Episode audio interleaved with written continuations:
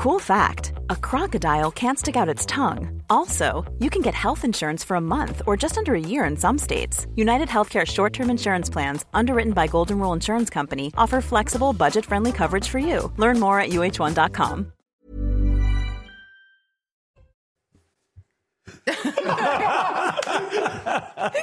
Prenez et mangez-en tous. Chose promise, chose due, ça sent bon. Charlotte nous a fait, alors je les montre, pardon, je bouge plus, nous a fait des crêpes. Qu'est-ce qu'il y a de- Ah, Pardon, bonsoir à tous, au fait. non mais, ma Charlotte, ça sent bon. Ah bah tant mieux. Vous êtes une sacrée cuisinière. Vous avez emmené la confiture, vous, mon cher Guillaume. Ah, non, non, alors on me l'a donné. Il y a du Euh, miel pas de de marque, pas, châtaignier. pas de marque, hein, parce que là, c'est marque. il y a du caramel de chez Angelina. Mais- Ah, on n'a pas le droit de le dire Non. Non mais Trop on, tard. on- on peut les manger euh, c'est ça, pendant la pub ou bien Oui, voilà, pendant la pub. Pendant nos chroniques, en fait. Pendant les chroniques des Je autres. parle, vous mangez, vous parlez, je mange. Christine, je veux bien que vous fassiez le partage parce que j'ai pas confiance. Je vous trouve bien loquace dès qu'il s'agit de, de crêpes, ouais. de crêpes. Il n'y a que Marc. Alors, Marc. Menant va nous expliquer dans un instant d'où vient la chandeleur. Tout de suite, Adrien Spiteri. Oh là là, beaucoup de sujets ce soir.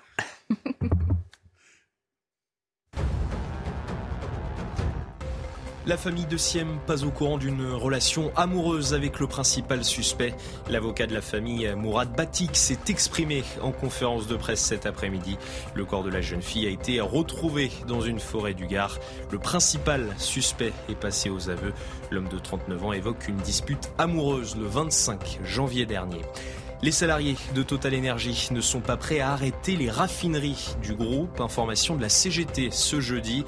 Avant d'envisager tout arrêt, l'organisation syndicale dit vouloir tester des grèves reconductibles.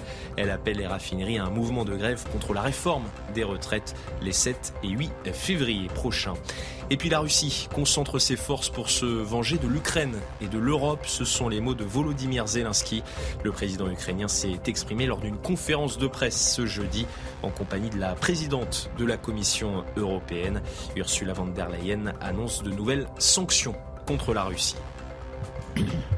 Au sommaire ce soir, mais pourquoi Papandiaï se fait-il si discret huit mois après sa nomination Alors que la Cour des comptes constate une dégradation rapide de l'attractivité du métier d'enseignant, Boulevard Voltaire ou encore Le Figaro se demande s'il y a un pilote dans l'avion à l'éducation nationale. Il lui est reproché d'être plus investi pour les questions LGBT et de racisme que pour l'éducation. Pourquoi des élus et enseignants de tous bords reprochent-ils à Papandiaï son dilettantisme par rapport au dossier? L'édito de Mathieu Bocoté. Poker menteur, le gouvernement feindrait de vouloir nationaliser EDF pour le bien commun comme s'il défiait l'Europe qui demande le démantèlement, mais un député fouineur montre que tout cela pourrait bien être que manipulation aux grandes illusions. La nationalisation, en fait, permettrait de mieux démanteler en toute tranquillité, d'où une proposition de loi pour s'opposer à cette chimère de nationalisation. EDF, le court-circuit programmé, l'édito de Guillaume Bigot. À l'Institut du monde arabe, un duel à distance s'installe pour la présidence entre Jack Lang, l'actuel président, et Jean-Yves Le Drian, à 83 ans.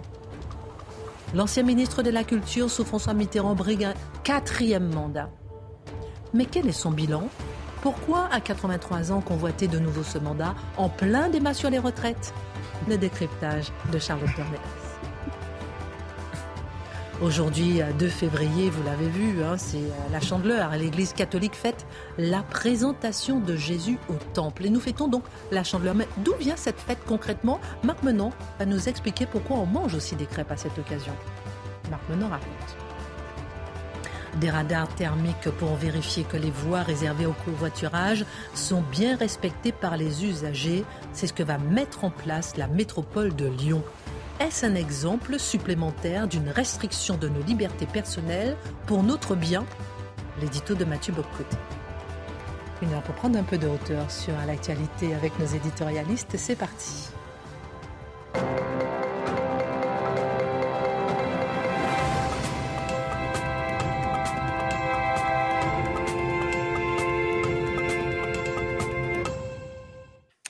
Évidemment, l'autre sujet d'actualité sera autour de Siem. Le drame aurait-il pu être évité? C'est la seule question qu'on peut se poser ce soir. Comment allez-vous, Simon? Bien? Bah écoutez, je vais résister malgré les qualités de cuisinière et fine Moi. pâtissière. ah, c'est gentil, merci d'avoir pensé à moi. Je veux remercier Tima qui nous a envoyé des fleurs. sont trop belles. Ça sent trop bon pour la chandeleur. Voilà, les crêpes. Moi, je suis bien. Je vous laisse travailler. Moi, j'ai les fleurs, les crêpes, je suis tranquille. Bonne chandeleur à tous. Il n'empêche qu'après avoir bien souri, on va quand même rentrer dans le vif du sujet. Mon cher Mathieu Papandiaï est scruté ces jours-ci par les médias. Je le disais en titre dans le Figaro, on se demande s'il y a bien un pilote dans l'avion à l'éducation nationale. Boulevard Voltaire, de son côté, a scruté l'agenda du ministre et a constaté que les engagements pédagogiques étaient moins nombreux que les engagements idéologiques. Il était aussi de passage ce matin sur le service public pour faire le point sur son travail comme ministre.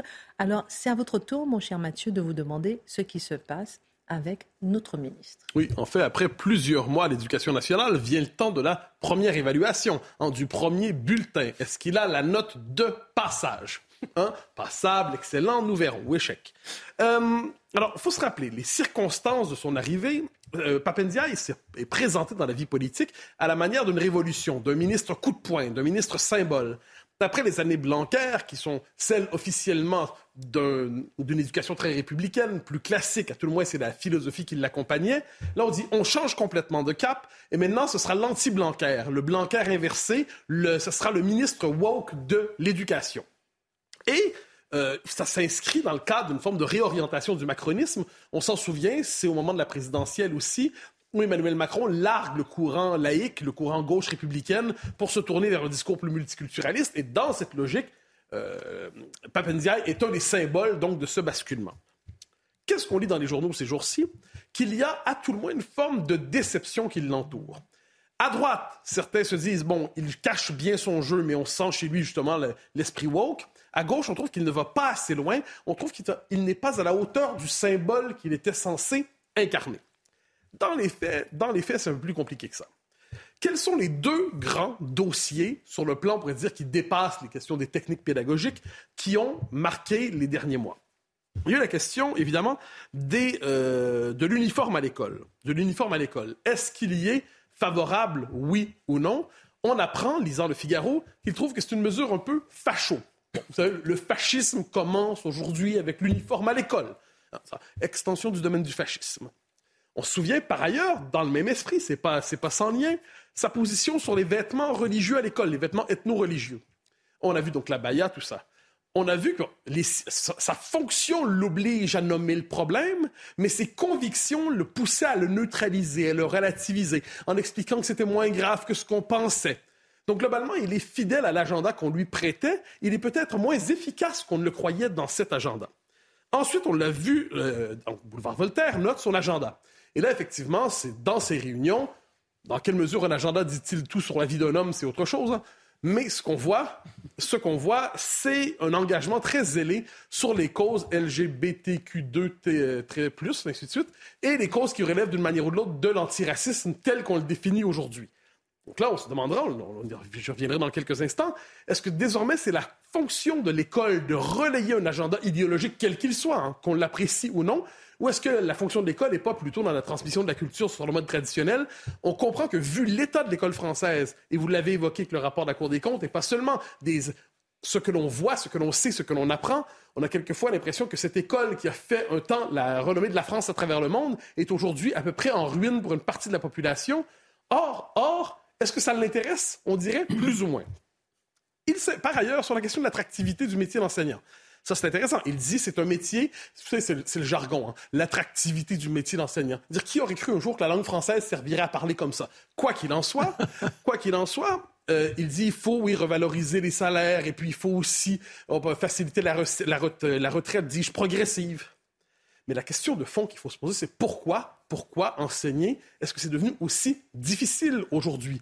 Pourquoi est-ce que c'est si complexe que d'enseigner aujourd'hui? Alors là, il faudrait parler du fait que l'école, l'école est dévastée. Il y a des problèmes de violence à l'école. Il y a des problèmes, et quand c'est pas de la violence, il y a tout simplement une forme de, on parle pas simplement de l'absence de discipline en classe, on parle de la contestation de l'autorité de l'enseignant qui est souvent méprisée. On dit, tu fais pas assez d'argent, en plus ce que tu fais, c'est inutile, j'ai pas envie d'être ici avec toi. Donc, on insulte les enseignants, ça crée un environnement qui n'est pas favorable à la transmission du savoir et la disqualification du savoir. Faut bien comprendre. la fonction de l'enseignant, son prestige dans la société dépend de la valeur accordée au savoir.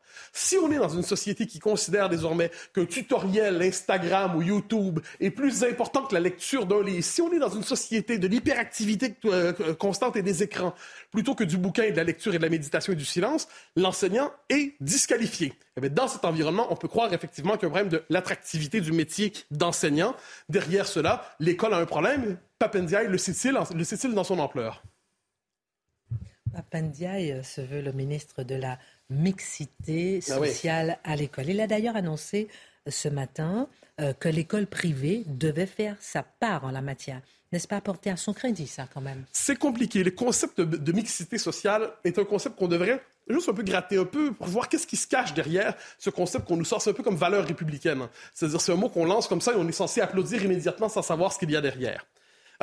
On le sait, c'est un dossier qui est complexe pour Papendiaï, qui envoie, on ne reproche pas, il fait les choix qu'il veut pour ses enfants à l'école alsacienne.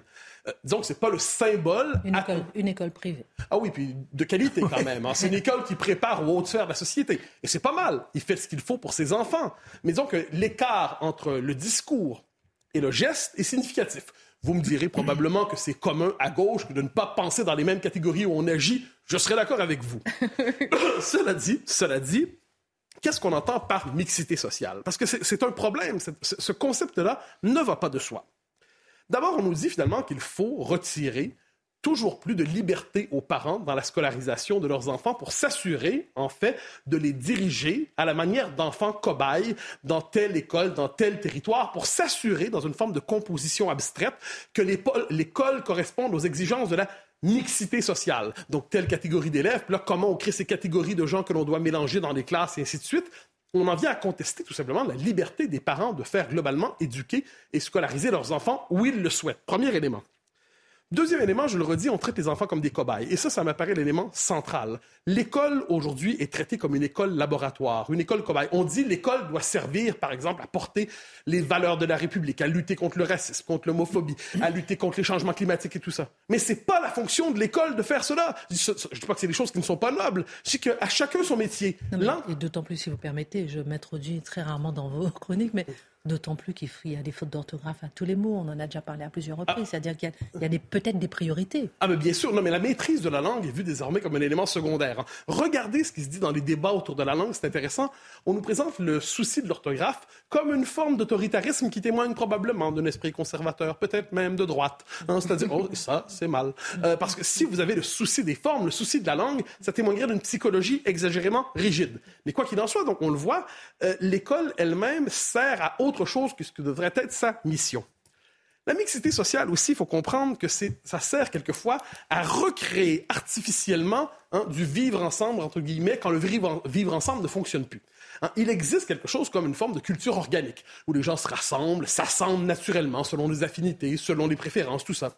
Quand la société se disjoint, quand la société se fracture, quand les communautarismes se substituent à la nation, alors là, soudainement, on a l'école de la mixité sociale qui arrive. Et on veut forcer, et quelquefois, c'est particulier. Cette école fonctionne bien, la transmission culturelle s'y passe bien, il n'y a pas assez de violence, il n'y a, a, pas de violence, dis-je. Mais casser cette école le plus rapidement possible, c'est un contre-modèle, parce qu'elle ne respecte pas les codes de la mixité sociale. Il y a comme cette idée, finalement, que quelquefois, parce qu'on le voit, le système se désagrège. Les gens se replient vers l'école privée, les gens se replient vers des écoles plus particulières, dans l'espoir de créer un environnement favorable à la transmission scolaire.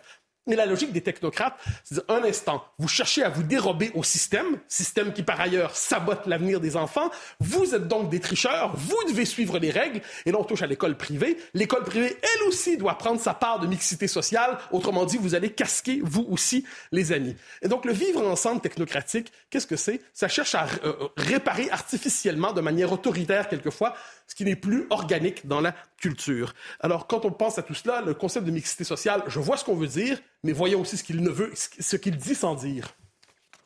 Mais le ministre euh, se veut très volontariste sur la question de la lutte euh, contre l'homophobie. N'est-ce pas nécessaire, surtout, on l'a vu, hein, suite au martyr du petit Lucas qui nous a tous bouleversés Alors ça, ça va de soi. On comprend très bien ce dont Bien il est sûr. question. Ça nous a bouleversés. Qu'un enfant soit poussé à un tel désespoir, Hmm. je pense que n'importe qui qui a le début d'une âme est heurté par cela. Ensuite, ce qui m'inquiète à travers ça, c'est l'instrumentalisation d'un cas tragique pour porter un agenda qui, qui- qui change de nature. Je résume. Le petit Lucas, homophobie, le contexte plus large, c'est quoi? C'est l'agressivité des enfants et des, adolesc- des adolescents. Il n'y a rien de plus méchant qu'une bande d'ados et d'enfants. faut jamais l'oublier.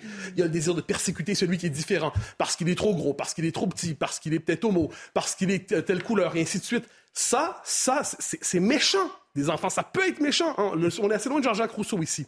Donc là, on a besoin de cadres, on a besoin de formes, on a besoin d'autorité, on a besoin de règles. Tout ce qu'on a déconstruit depuis 40 ans ou 50 ans, ce qui pouvait contenir l'agressivité des enfants, tout ça, on l'a déconstruit. Alors, si on nous dit qu'il faut lutter contre l'homophobie au sens où il ne faut pas persécuter les gens, ça va de soi. Le problème, c'est qu'on a un agenda idéologique qui peut se greffer à ça. Et au nom de la lutte à l'homophobie, au nom de cette lutte, qu'est-ce qu'on peut voir aussi? Ben, la volonté d'introduire la fameuse théorie du genre à l'école. Ça, c'est au nom de la lutte contre la transphobie. Madame Valo-Belkacem avait essayé il y a une dizaine d'années environ. Elle dit oui, j'ai introduit la théorie du genre. Quand elle constate que les gens n'ont pas envie de voir la déconstruction du masculin, du féminin, des garçons et des filles, eh bien, ah, finalement, ça n'existe pas.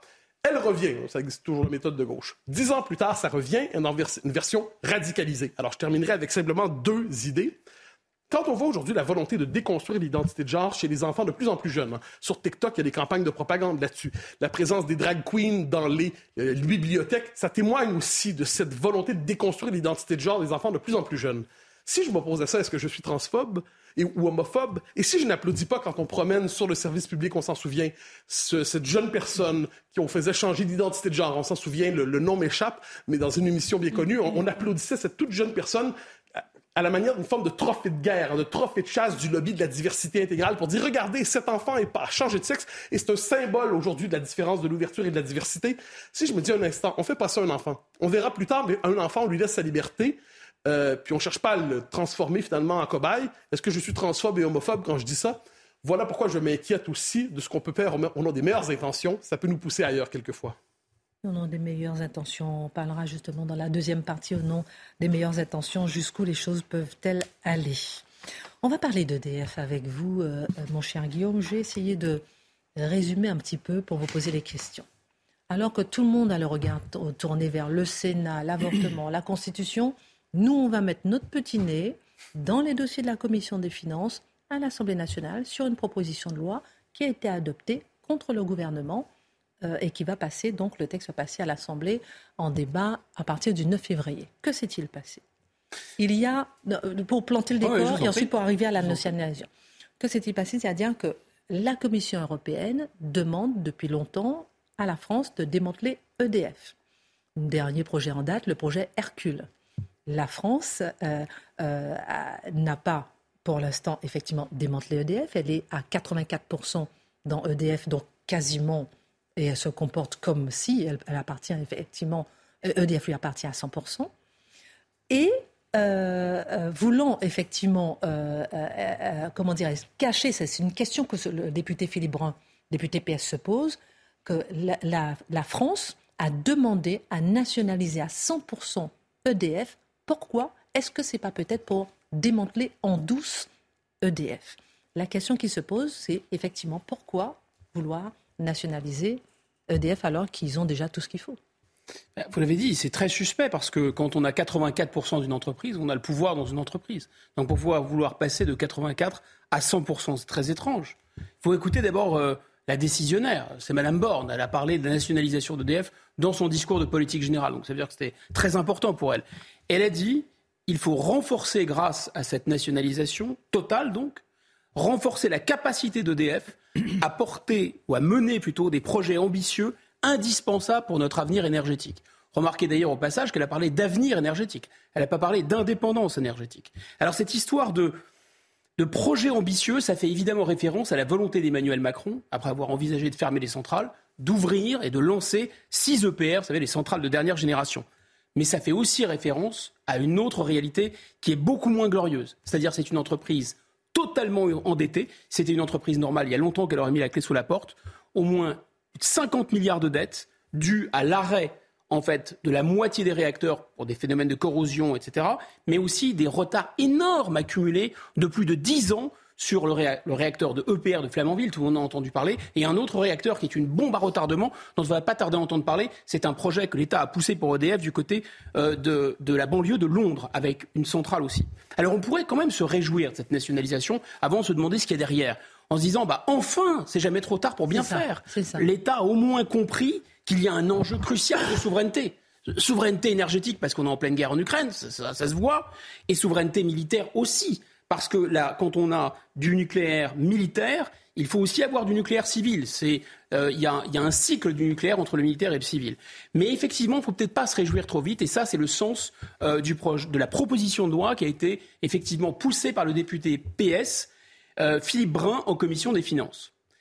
Parce que lui pense et il a quelques débuts de preuve que l'État, en fait, n'a pas renoncé à ce projet qui est effectivement demandé par la Commission européenne. Mais Hercule, c'est un projet français pour répondre à cette pression constante de l'Union européenne qui est faites sauter votre monopole de l'électricité, c'est un peu déjà fait, et du nucléaire et de l'électricité, ça va ensemble. Alors qu'est-ce que c'est que ce projet Hercule Très rapidement? Ça nous intéresse. Alors je vais, je vais répondre à cet intérêt. Non, non, euh, c'est effectivement éclater l'entreprise en trois, avec EDF Vert, alors EDF Vert, c'est la distribution d'électricité, le renouvelable. Ça, c'est rentable. Donc ça, on le donnerait aux petits copains du marché. Ensuite, il y a EDF Bleu. Alors EDF Bleu, c'est les centrales nucléaires et le réseau. Alors ça, ça coûte cher. Bizarrement, évidemment, les Français le gardent et le financent. Et il y a EDF Azur c'est-à-dire grosso modo l'hydroélectricité et les barrages, et ça, il y a toujours une négociation, un bras de fer avec l'Union européenne. Normalement, le gouvernement jure ses grands dieux, c'est fini, on a enterré Hercule, on n'en parle plus. Mais le député PS euh, Philippe Brun a dit, bah, chiche dans ce cas, proposition de loi, et si vous êtes vraiment sérieux, alors vous allez adopter et voter notre loi, en parlant évidemment aux, députés Renaissance, pro-gouvernement, voter cette loi qui va imposer de ne plus changer de statut d'EDF. Donc, en fait, de mettre une barrière à cet éventuel projet Hercule. Alors déjà là, ça a été euh, voté en commission des finances contre le gouvernement. C'est une, étape. Mais déjà là, contre le gouvernement. Cela va-t-il régler, euh, Guillaume Bigot, les problèmes de cette entreprise? Bah, Quand on, réfléchit un instant sur le destin d'EDF, c'est un gros dossier, c'est un dossier assez touffu, mais grosso modo, il y a quelque chose qui ressort, c'est l'essentiel des problèmes d'EDF, c'est l'État. Donc est-ce que plus d'État, ça va régler les problèmes engendrés par l'État? Bah, je pense que la réponse est un peu dans la question. Parce que c'est l'État qui a forcé EDF, par exemple, à se lancer dans la folie de cette construction d'un réacteur qui prend énormément de retard, qui va coûter une blinde dans la banlieue de Londres. C'est l'État qui a poussé EDF à racheter des entreprises comme Framatome, mais aussi d'ailleurs une, filiale d'Alstom, je crois, qui avait été vendue à General Electric par un certain Emmanuel Macron, il me semble. C'est l'État aussi qui a obligé EDF à subventionner les clients de ses concurrents pour les protéger contre l'inflation. Et surtout, l'État, si on synthétise, a cédé vraiment à quatre folies. Et c'est ces quatre folies qui ont mis complètement, pour le coup, si on reprend le code couleur, euh, l'EDF dans le rouge. Un, les contraintes européennes, on en parlait tout à l'heure. Effectivement, c'est une pression de l'Union européenne. Et Henri Porguillot, qui a été patron d'EDF, a témoigné devant une commission d'enquête du Sénat, de l'Assemblée nationale, pardon. Et il a, il a vendu la mèche, il a craché le morceau. Il a dit nos voisins européens n'ont eu qu'une seule obsession démanteler EDF. En fait, derrière cette obsession, il y a surtout la concurrence imposée par les traités, c'est vrai, mais aussi, et peut-être surtout, la jalousie de l'Allemagne qui ne supportait pas que ah. la France puisse avoir l'énergie la moins chère d'Europe. Alors, jadis, la France était en mesure d'exporter un surplus énergétique. Et là, on a immolé en fait cet avantage sur la construction européenne. Mais c'est complètement inique, parce qu'en plus, avec la guerre en Ukraine, en plus, l'Allemagne aurait vraiment besoin de notre électricité bon marché. C'est dommage, on l'a plus. Alors là, pour le coup, la nationalité, la nationalisation, excusez-moi, ne va rien changer. On va rester dans le cadre européen avec cette pression européenne. Elle ne va pas disparaître parce qu'on a nationalisé. Deuxième folie à laquelle l'État a cédé et a, en quelque sorte, affaibli EDF, c'est la logique de marché. C'est la folie du marché. Parce qu'en fait, quand il y a un réseau, pas le temps de rentrer dans les détails et dans la théorie économique, mais en général, le marché fonctionne mieux. L'exception à cette règle, c'est quand il y a un réseau. Et là, il y a vraiment un réseau en matière électrique. C'est même un monopole quasiment naturel. L'intérêt du marché, c'est de faire baisser les prix. Et depuis qu'on a privatisé, eh bien, les prix se sont envolés. Alors pourquoi? Bah, Encore une fois, ils se sont envolés d'ailleurs avant hein, l'inflation de l'Ukraine et, et la reprise Covid. Parce qu'en fait, les concurrents n'ont pas les moyens de rentrer sur ce marché. Euh, EDF est le seul à pouvoir produire de l'électricité avec ses centrales nucléaires. Ils ne peuvent pas. Le coût d'entrée dans le marché, comme on dit, est trop élevé. Et donc, l'État a inventé une espèce d'usine à gaz où l'EDF doit vendre à prix cassé un quart de sa production. Donc, en fait, doit sponsoriser ses concurrents. On joue au marché comme on joue à la dinette. Et ça, ça coûte un pognon de dingue, en réalité. Voilà, donc la nationalisation, en fait, ne va rien changer à ce système. EDF va continuer à sponsoriser, avec notre argent d'ailleurs, les concurrents d'EDF pour faire plaisir à la Commission européenne. Troisième folie, l'État, en fait, a poussé EDF à céder à cette sirène, à cette mode qui est la mode du renouvelable. C'est-à-dire, euh, il faut absolument avoir des énergies renouvelables parce que c'est décarboné. Sauf que, sauf que l'énergie nucléaire, c'est déjà une industrie décarbonée. Comme l'a dit Yves Bréchet, l'ancien haut commissaire à l'énergie atomique, nos dirigeants se sont peut-être dit que, ayant 70% d'énergie décarbonée, c'était peut-être trop pour la France, il fallait redescendre à 50, parce qu'on redescend à 50. Donc, c'est la promotion du renouvelable. Et la promotion du renouvelable, c'est anti-écologique, c'est anti-économique, et c'est surtout un excellent moyen de favoriser Poutine et de favoriser les industriels chinois qui, eux, font vendre à perte produisent à perte du renouvelable, c'est-à-dire du matériel pour faire de l'éolien et du photovoltaïque. On marque une pause et on va essayer de comprendre au bout du bout ce qu'il faudrait faire pour sortir de la crise énergétique actuelle pour sauver EDF. En clair, qu'est-ce que ça change pour nous, petits Français? On marque une pause, à tout de suite. Adrien Spiteri. 20 000 amendements déposés à l'approche de l'examen de la réforme des retraites à l'Assemblée nationale ce lundi. 13 000 par la France insoumise. L'article 7 consacré au report de l'âge légal de départ à 64 ans est dans le viseur de l'opposition. L'examen du texte en commission a pris fin hier soir. Seuls deux articles ont pu être abordés. La Russie célèbre ce jeudi les 80 ans de la victoire de Stalingrad, tournant majeur de la Seconde Guerre mondiale.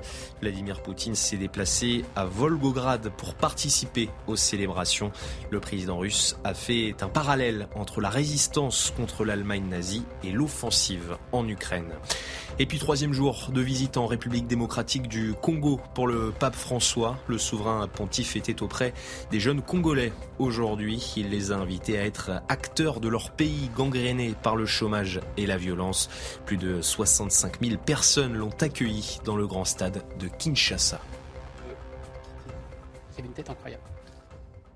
On revient avec vous, euh, mon cher Guillaume, parce qu'on parlait de ce démantèlement a priori que soupçonnerait le député, par exemple Philippe Brun, qui mhm. a fait adopter, on le rappelle, une proposition de loi en commission des finances contre la nationalisation d'EDF par l'État. Dernière question, que faudrait-il sortir, faire pardon, pour sortir de cette crise énergétique actuelle, pour sauver EDF, donc sauver nos factures? Bah, D'abord, je pense qu'il faudrait vraiment qu'on sorte de toutes ces folies, de toutes ces idées à la mode, qui sont des idées fausses, sortir du marché européen de l'électricité, sortir euh, de ce principe de précaution en acceptant quand même un minimum de risques calculés, sortir de l'obsession du renouvelable, de cette énergie verte qui coûte une blinde et qui fait que la fortune des industriels chinois, sortir avec cette idée de vouloir absolument faire de l'argent avec EDF et de traiter EDF comme une vache à lait. Parce que le paradoxe, si on imagine un instant qu'on n'a pas fait toutes ces folies imposées par l'Europe, qu'on n'a pas privatisé, qu'on n'a pas démantelé, qu'on n'a pas ce marché où on subventionne les concurrents et qu'on n'a pas ce marché européen de l'électricité qui est soi-disant fait pour euh, favoriser le renouvelable, qu'on n'a pas tout ce plan de renouvellement énergétique avec ce renouvelable, qu'est-ce qu'on aurait? Ah bah de l'énergie, aller à 50 euros le mégawattheure, à 40 euros le mégawattheure, on serait juste les rois du pétrole. On serait juste l'Arabie saoudite de l'électricité. Pas en Europe, hein, dans le monde on en aurait en excès d'électricité et pas cher. Alors qu'il y a la guerre en Ukraine, ça nous donnerait un avantage absolument considérable. Alors, je pense que ça, c'est très important. L'État, évidemment, ne le fera pas. C'est le contraire exact de sa politique. Il y a un marqueur. En général, vous voulez faire des choses efficaces. Vous faites à peu près le contraire de ce que veut faire la classe dirigeante. En général, ça marche plutôt bien.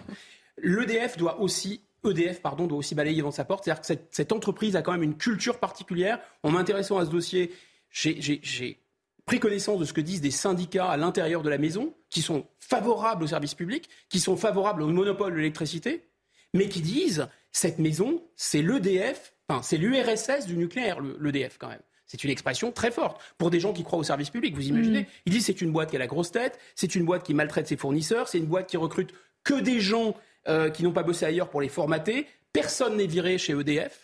Il y a une armée mexicaine, principe de précaution, personne ne prend de risque, etc. Donc je pense qu'il faudrait vraiment renouer avec l'esprit des pionniers et avoir quelque chose comme un mélange entre SpaceX, si vous voulez, et, et l'esprit euh, pionnier du Conseil national de la résistance qui a lancé EDF de la grande époque. Merci pour votre regard, mon cher Guillaume. Je précise que d'un instant à l'autre, je donnerai une petite, euh, euh, une petite, une petite cachotterie sur chacun d'entre vous. Oula. Juste pour qu'on Oh puisse là savoir. là là.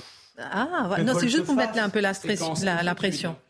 Je vais dévoiler un petit secret de chacun. Voilà. Oh là. Oula. Restez Mathieu- attentifs. Non, mais c'est la dernière Mathieu, émission de la apparemment, a semaine. des gros secrets à cacher. Il a l'air très inquiet. Je garde les crêpes de Charlotte à côté de moi. On continue. Charlotte, certains parlent déjà d'une guerre de succession à la tête de l'Institut du monde arabe, dirigé depuis des années par Jacques Lang. On entend le nom de Jean-Yves Le Drian. C'est l'occasion de revenir sur ce lieu qui fait parler de lui de temps en temps et se demander ce qu'il s'y passe exactement. Alors en effet, il y a une guerre feutrée bon, qui intéresse à peu près les mêmes gens qui sont intéressés par l'Institut du monde arabe et qui se rendent dans les expositions, c'est-à-dire un public assez peu populaire, très parisien et, euh, et très attaché en effet à cet institut. Mais il y aurait guerre quand même en effet entre les deux. Parce que Jack Lang a répondu en disant quand je suis quelque part, je suis là pour l'éternité. C'est- assez clair quand Ça même. dure longtemps. hein. Euh, et l'éternité, ça peut être long. Ça peut durer très longtemps.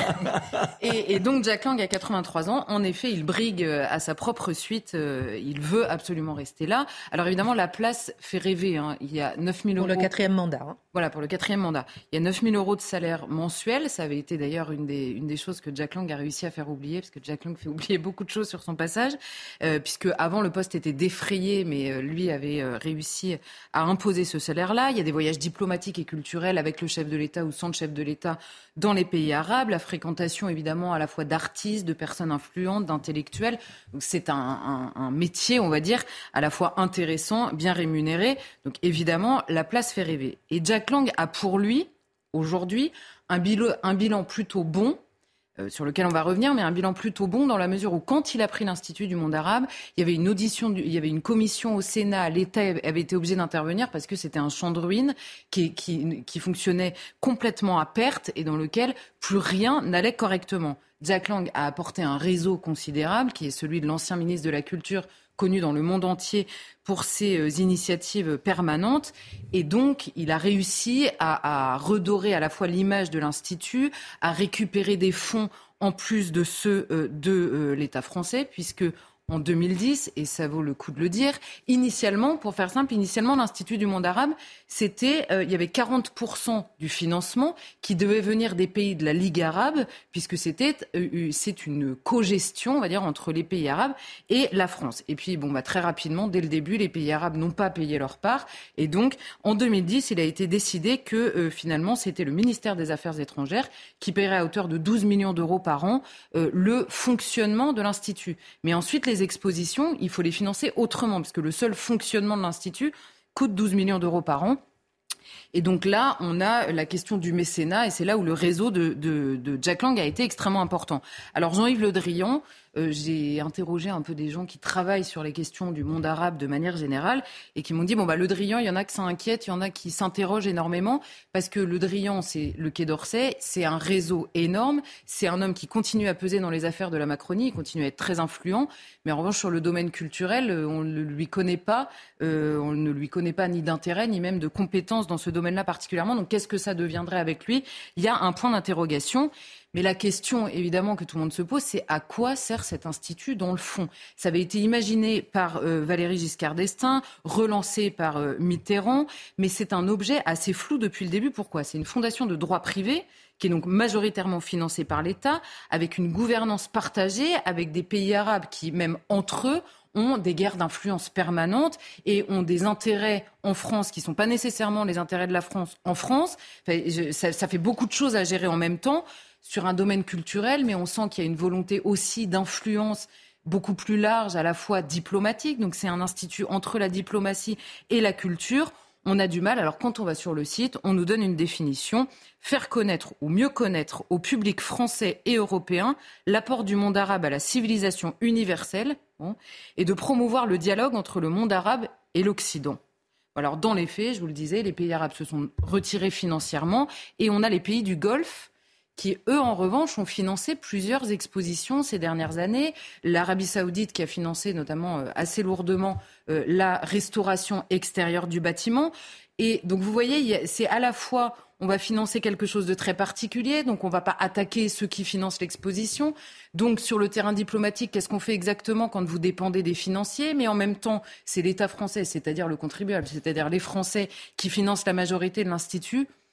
Bon, demeure un flou sur euh, l'enjeu véritable de cet institut. Comment comprendre le poids de ces pays arabes pourtant impliqués dans le projet? Alors, c'est euh, un institut, on le dit, à destination du public français et européen. Bon, en réalité, le public est essentiellement parisien, donc il n'est ni français ni européen, il est essentiellement parisien. C'est un outil de soft power par le biais de certaines expositions des pays arabes en France.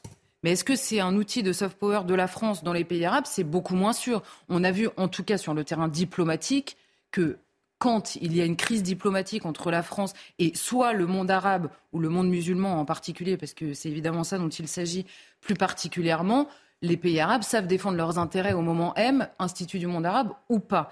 Après, évidemment, sur le terrain diplomatique, il y a toujours beaucoup de choses qui nous échappent. Donc, euh, il, y a, évidemment l'influence à la fois de Jack Lang lui-même, euh, des pays dans les expositions qu'il finance, et euh, Jack Lang. Mais il y, a quelque chose d'un peu, quand je vous dis que c'est flou depuis le début, sur ce plateau sur ce plateau de Face à l'info. Éric Zemmour, à l'époque, avait débattu avec Jack Lang euh, sur cette question, notamment c'était au moment où Jack Lang euh, euh voulait. J'étais là, je m'en souviens. Bah, voilà, au milieu. voulait absolument enseigner, euh, enfin, une, une, un plus grand, une plus grande place de l'arabe à l'école. Et Éric Zemmour lui avait dit, mais évidemment, vous n'allez pas attaquer l'Arabie Saoudite puisqu'elle finance en partie les expositions de l'Arabie Saoudite. Et, et il a voulu quitter le plateau à ce moment-là. Et Jack Lang, au lieu de dire oui, puisque c'est la stricte vérité. L'Arabie saoudite, notamment, a donné 5 millions pour restaurer tout l'Institut du monde arabe, a complètement nié. Donc là, vous savez, c'est le genre de choses qui, tout à coup attise une suspicion que vous n'aviez pas forcément initialement. Pourquoi il nie ce qui est, objectivement euh, euh, sur la place publique? Donc c'est pour ça que, bon, on comprend mal. Par ailleurs, Jack Lang, quand vous lui demandez l'Arabie Saoudite, du coup, euh, est-ce que vous seriez capable de, dire qu'il y a des choses qui fonctionnent assez mal par rapport à tous les idéaux que vous avez défendus dans votre vie en Arabie Saoudite? Il dit non, pas du tout. Euh, alors, autant, j'ai cherché les citations, autant Trump, euh, quand Biden a gagné, il a dit Je suis bien content que les États-Unis se soient débarrassés, je cite, de cette saloperie humaine, en parlant de Trump. Autant l'Arabie Saoudite, c'est beaucoup plus compliqué que ce que vous pensez. Il y a beaucoup d'efforts qui ont été faits, notamment il y a des concerts de techno en Arabie Saoudite, et ça, c'est quand même une bonne nouvelle. Donc, vous voyez qu'il y a à la fois la personnalité de Jack Lang, sa vision politique, sur le terrain diplomatique, le tout avec la négation de choses qui existent, et notamment de financements qui existent. On essaye de préserver par ailleurs les susceptibilités des pays entre eux. Un exemple, à cette époque-là, et c'est sans doute pour ça que Jack Lang était un peu gêné, il avait fait installer une plaque de remerciement à l'Arabie saoudite à euh, l'intérieur de l'Institut du monde arabe. Sauf qu'il y a d'autres pays on dit ah non mais ça commence à bien faire ces relations bilatérales alors que c'est un ensemble, euh, euh, c'est une gouvernance partagée entre tous les pays arabes et la France. Donc la plaque a été retirée pour satisfaire d'autres pays qui ne voulaient pas que l'Arabie Saoudite ait une place particulière. Donc vous voyez que tout ça est compliqué euh, à gérer. Donc en fait ce qu'on fait c'est que on va sur le terrain culturel dans les expositions et on ne va pas trop sur les terrains qui peuvent froisser les uns ou les autres. Et alors du côté de la France, c'est nettement plus compliqué de discerner l'enjeu au-delà de la seule culture. On a, euh, par le biais des universitaires qui sont dans l'Institut du monde arabe, on sent une volonté très très forte d'imposer, mais à qui? Une vision de l'islam, vous savez, ce fameux islam des Lumières, l'islam de la tolérance. Il y a beaucoup de recherches là-dessus, à destination d'un public, encore une fois, qui n'est pas très concerné par la question, en tout cas par la pratique euh, de l'islam lui-même. Ensuite, on a des expos, euh, et c'est une des grandes questions qui est posée à, ce sujet, des expositions qui dépendent évidemment des personnes qui les financent. Donc à quel moment vous pouvez, même à l'Institut du monde arabe, aborder des questions aujourd'hui qui concernent le monde arabe ou qui concernent le monde islamique, notamment en France, à quel moment vous pouvez poser ces questions librement quand les gens qui vous financent empêchent même ces questions d'être posées? On avait par exemple en 2019 euh, un concert d'une chanteuse du Sahara occidental qui avait finalement été déprogrammé sous pression du Maroc.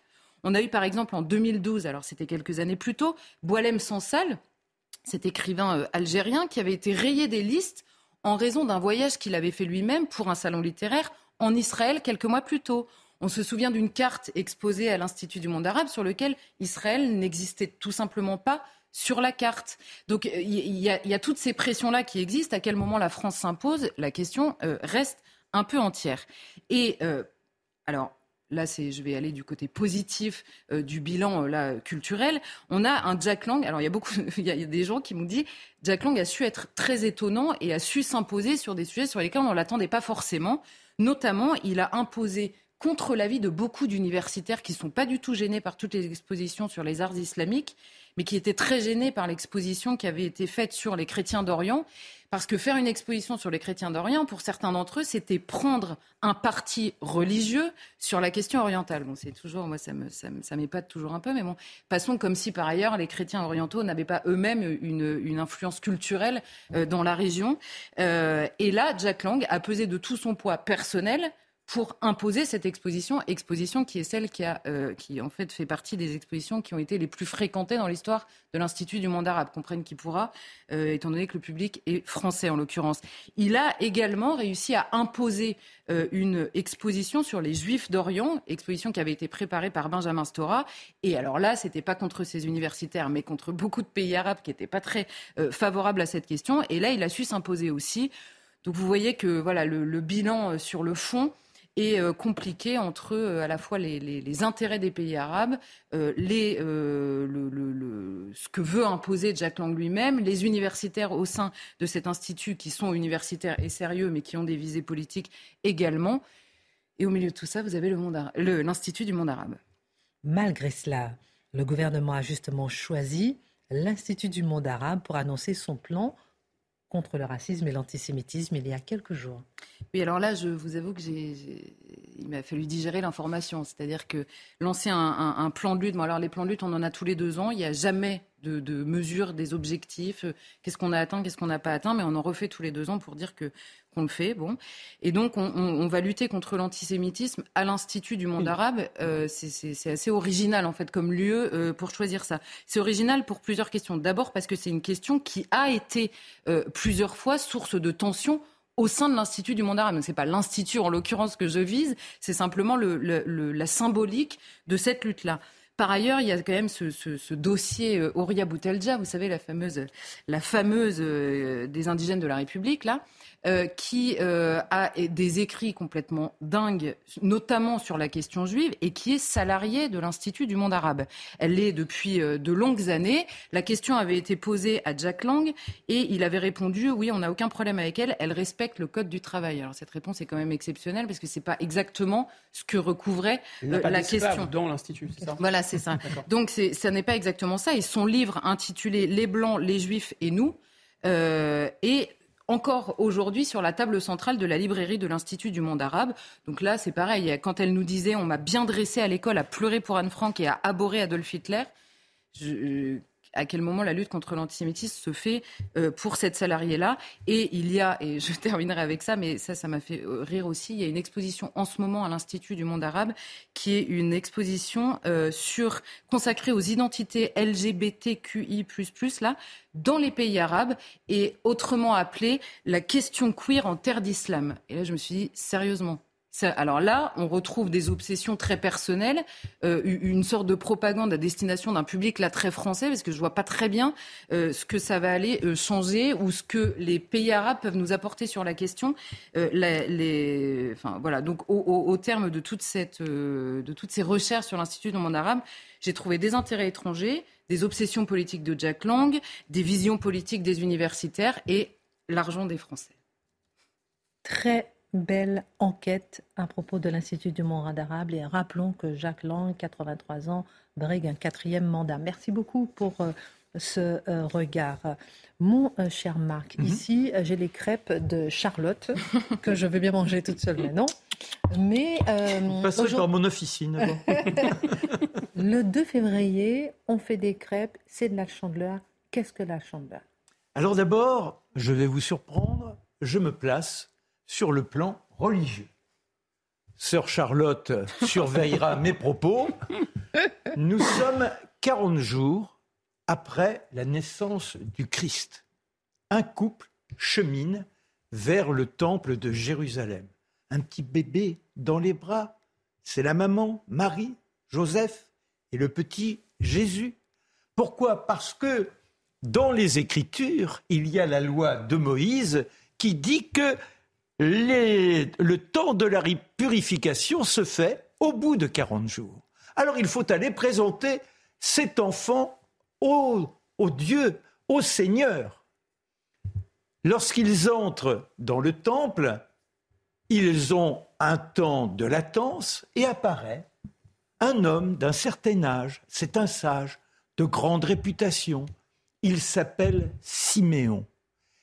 Il saisit le bébé, le prend dans ses bras et il va tenir quelques propos. Quel est cet homme? Pourquoi le laisse-t-on agir?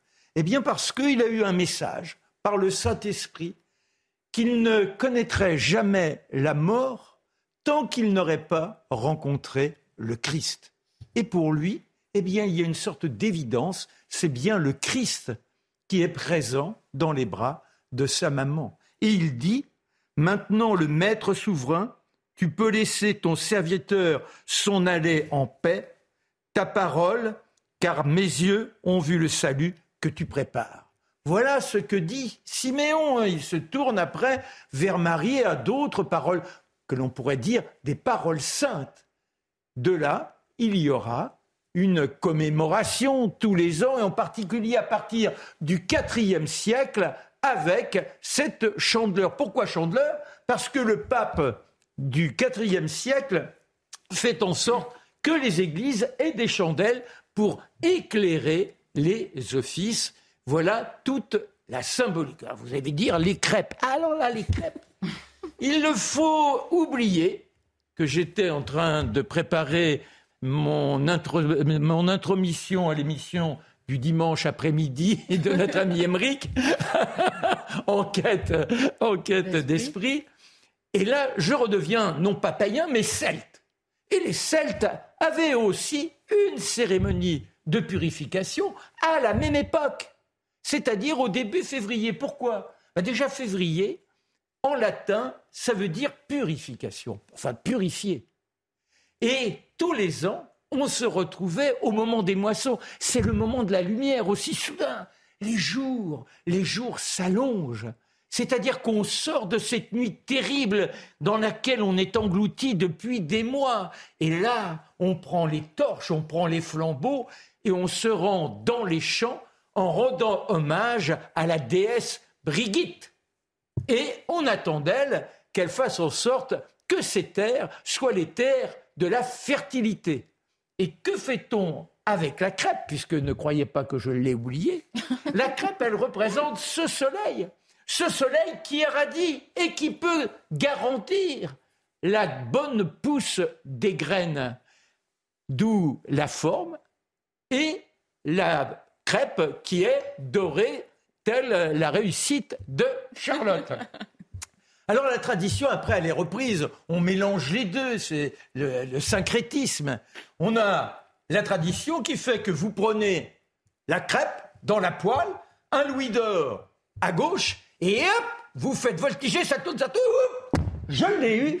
Et là, forcément, c'est un signe de prospérité. Notez que Napoléon, juste avant la campagne de Russie, a pris la poêle. Une première fois, toc, ça marche, je gagnerai une bataille. Deuxième tour, ça marche, je gagnerai une troisième, deuxième, troisième, et à la quatrième, ça tombe. Et quand on regarde ensuite, eh bien, la quatrième bataille, c'est la Bérésina.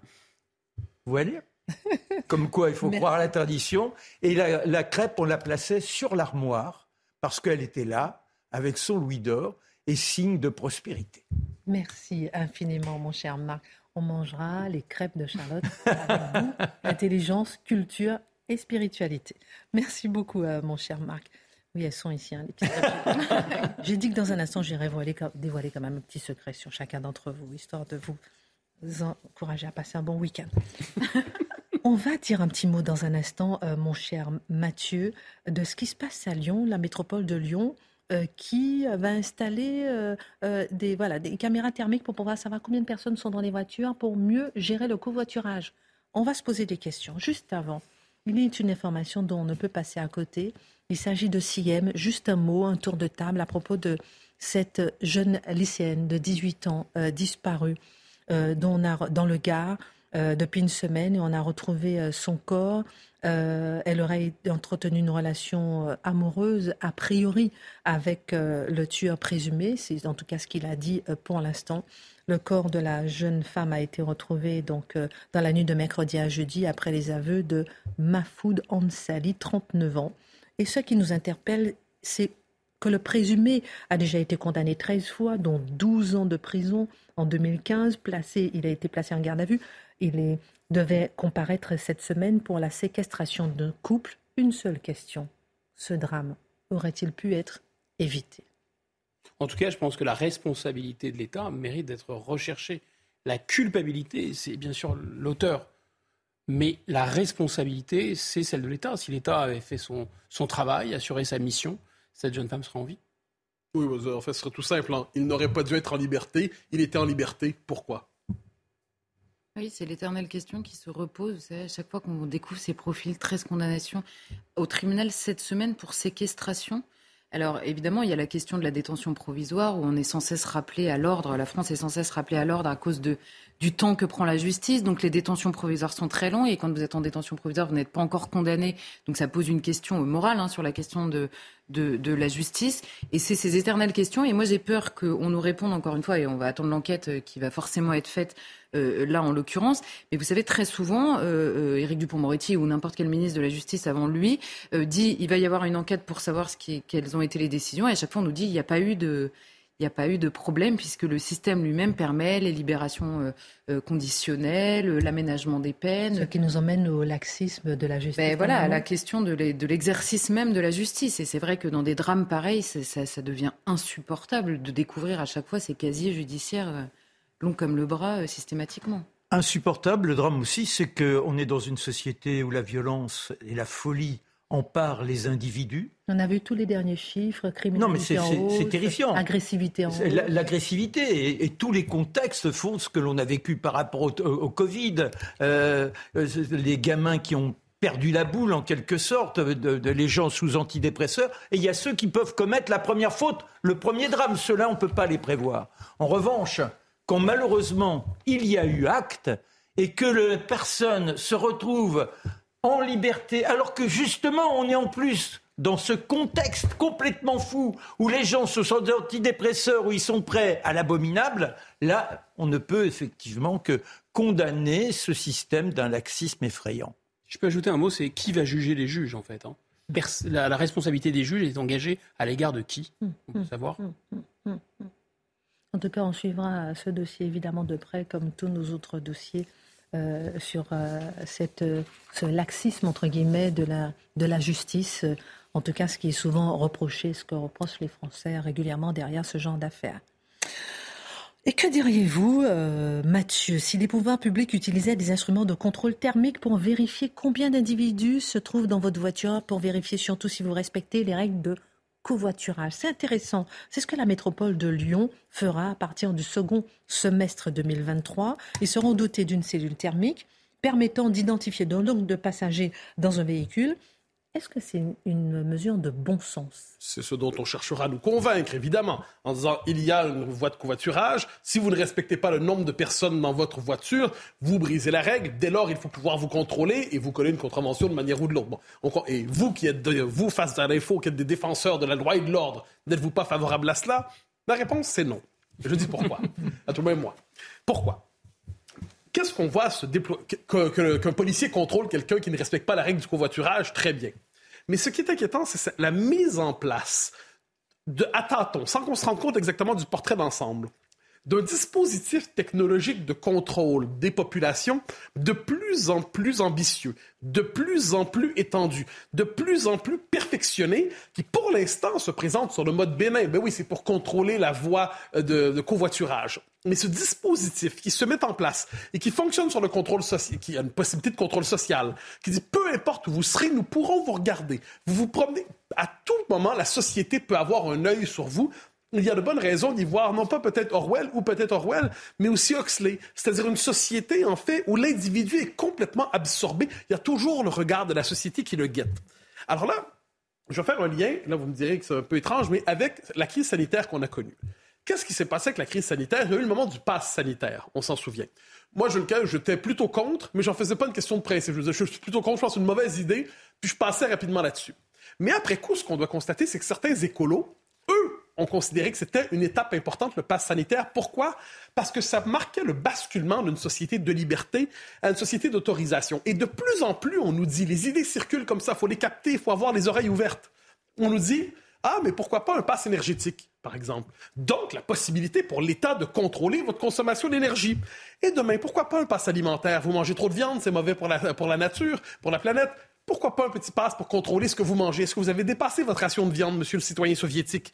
Et pourquoi pas un pass sur des déplacements? Nous savons que les voyages sont mauvais pour la planète. Est-ce qu'il faudrait pas un petit pass pour ça? Alors là, vous me direz, vous êtes complotiste. Je suis pas complotiste, pas une seconde. Je m'intéresse à la logique des idées. À la logique des idées. Quelquefois, les idées, idées s'emballent. Et vous savez, soit dit en passant, nos amis écolos, ils s'intéressent pas seulement à l'écologie. Hein. Quelquefois même, ils ont tendance à l'oublier. Le cas Julien Bayou est revenu dans l'actualité tout récemment. Rappelez-vous de ça. Hein, c'est ce euh, député écologiste à qui les, les, Louvres, je crois, c'est le nom qu'elle se donnait, dans, dans le mouvement Europe Écologie Les Verts, avaient surveillé sa vie privée pour voir s'il se comportait correctement avec les femmes. Rien à reprocher sur le plan du droit, mais une morale répréhensible. Et eh bien là, il y avait cette espèce de moment étrange. On allait même surveiller la vie privée des militants écolos au nom d'une conception du bien commun, une certaine conception de l'égalité des sexes et ainsi de suite. Moi, ce qui m'inquiète avec ça, c'est cette logique du contrôle social qui partout s'installe. Un dispositif qui, pour l'instant, je le redis, peut sembler anodin, mais dans les faits, demain, crée les conditions d'un contrôle généralisé, même de ce qui se passe dans votre chambre à coucher. Que on doute, euh, c'est pas la première fois effectivement que vous parlez de ce sujet-là. Qu'est-ce que vous que vous redoutez euh, ben, ben, C'est une logique qu'on appelle ailleurs le crédit social. C'est-à-dire, on vous dit, vous aurez des libertés, mais elles seront contrôlées, codifiées, limitées, encadrées, et ainsi de suite. Et moi, je me méfie beaucoup, beaucoup, beaucoup d'une société qui prétend, au nom des idéaux les plus élevés, contrôler la vie de l'individu. Hein, la société parfaite est toujours une société policière. Parce que vous avez le modèle de la société parfaite, mais là, si vous sortez un peu du plan de la perfection, ah, votre action est mauvaise pour l'environnement, votre action est mauvaise pour la morale féministe, votre action est mauvaise pour l'égalité, pour l'antiracisme, et ainsi de suite, on vous reprendra. Le temple de la liberté, quoi qu'on en dise, c'est la vie privée. C'est l'existence de la vie privée. C'est l'existence de domaines où l'État, où les censeurs, où les policiers idéologiques n'ont pas le droit de mettre leur nez. Ce qu'on voit à travers ça, et avec les réseaux sociaux, hein, et à travers les réseaux sociaux, on collabore nous-mêmes à, donner des informations pour qu'on puisse ensemble nous surveiller, c'est une société de contrôle qui se met en place sans qu'on ne s'en rende compte, peu à peu, étape par étape. Il nous manque une vision d'ensemble de cela, non pas pour diagnostiquer je ne sais quel complot, mais pour voir dans quelle logique nous sommes entraînés. Nous perdons peu à peu, sans nous en rendre compte, nos libertés. Merci pour votre regard. J'avais dit que j'allais dévoiler un petit secret sur chacun d'entre vous, très rapidement. Alors, je commence par Charlotte. Charlotte est une excellente cuisinière. Personne ne le sait, mais elle adore cuisiner les desserts. Elle m'a montré des photos cet été de, de ce qu'elle cuisine. Elle est exceptionnelle une petite euh, info sur vous. Vous avez fait un best-seller. Vous avez écrit un best-seller, un livre. Comment s'appelle-t-il? Toute l'histoire du monde. Deux même. Euh, Mathieu a des palpitations. Mathieu lit 8 heures par jour. Le saviez-vous?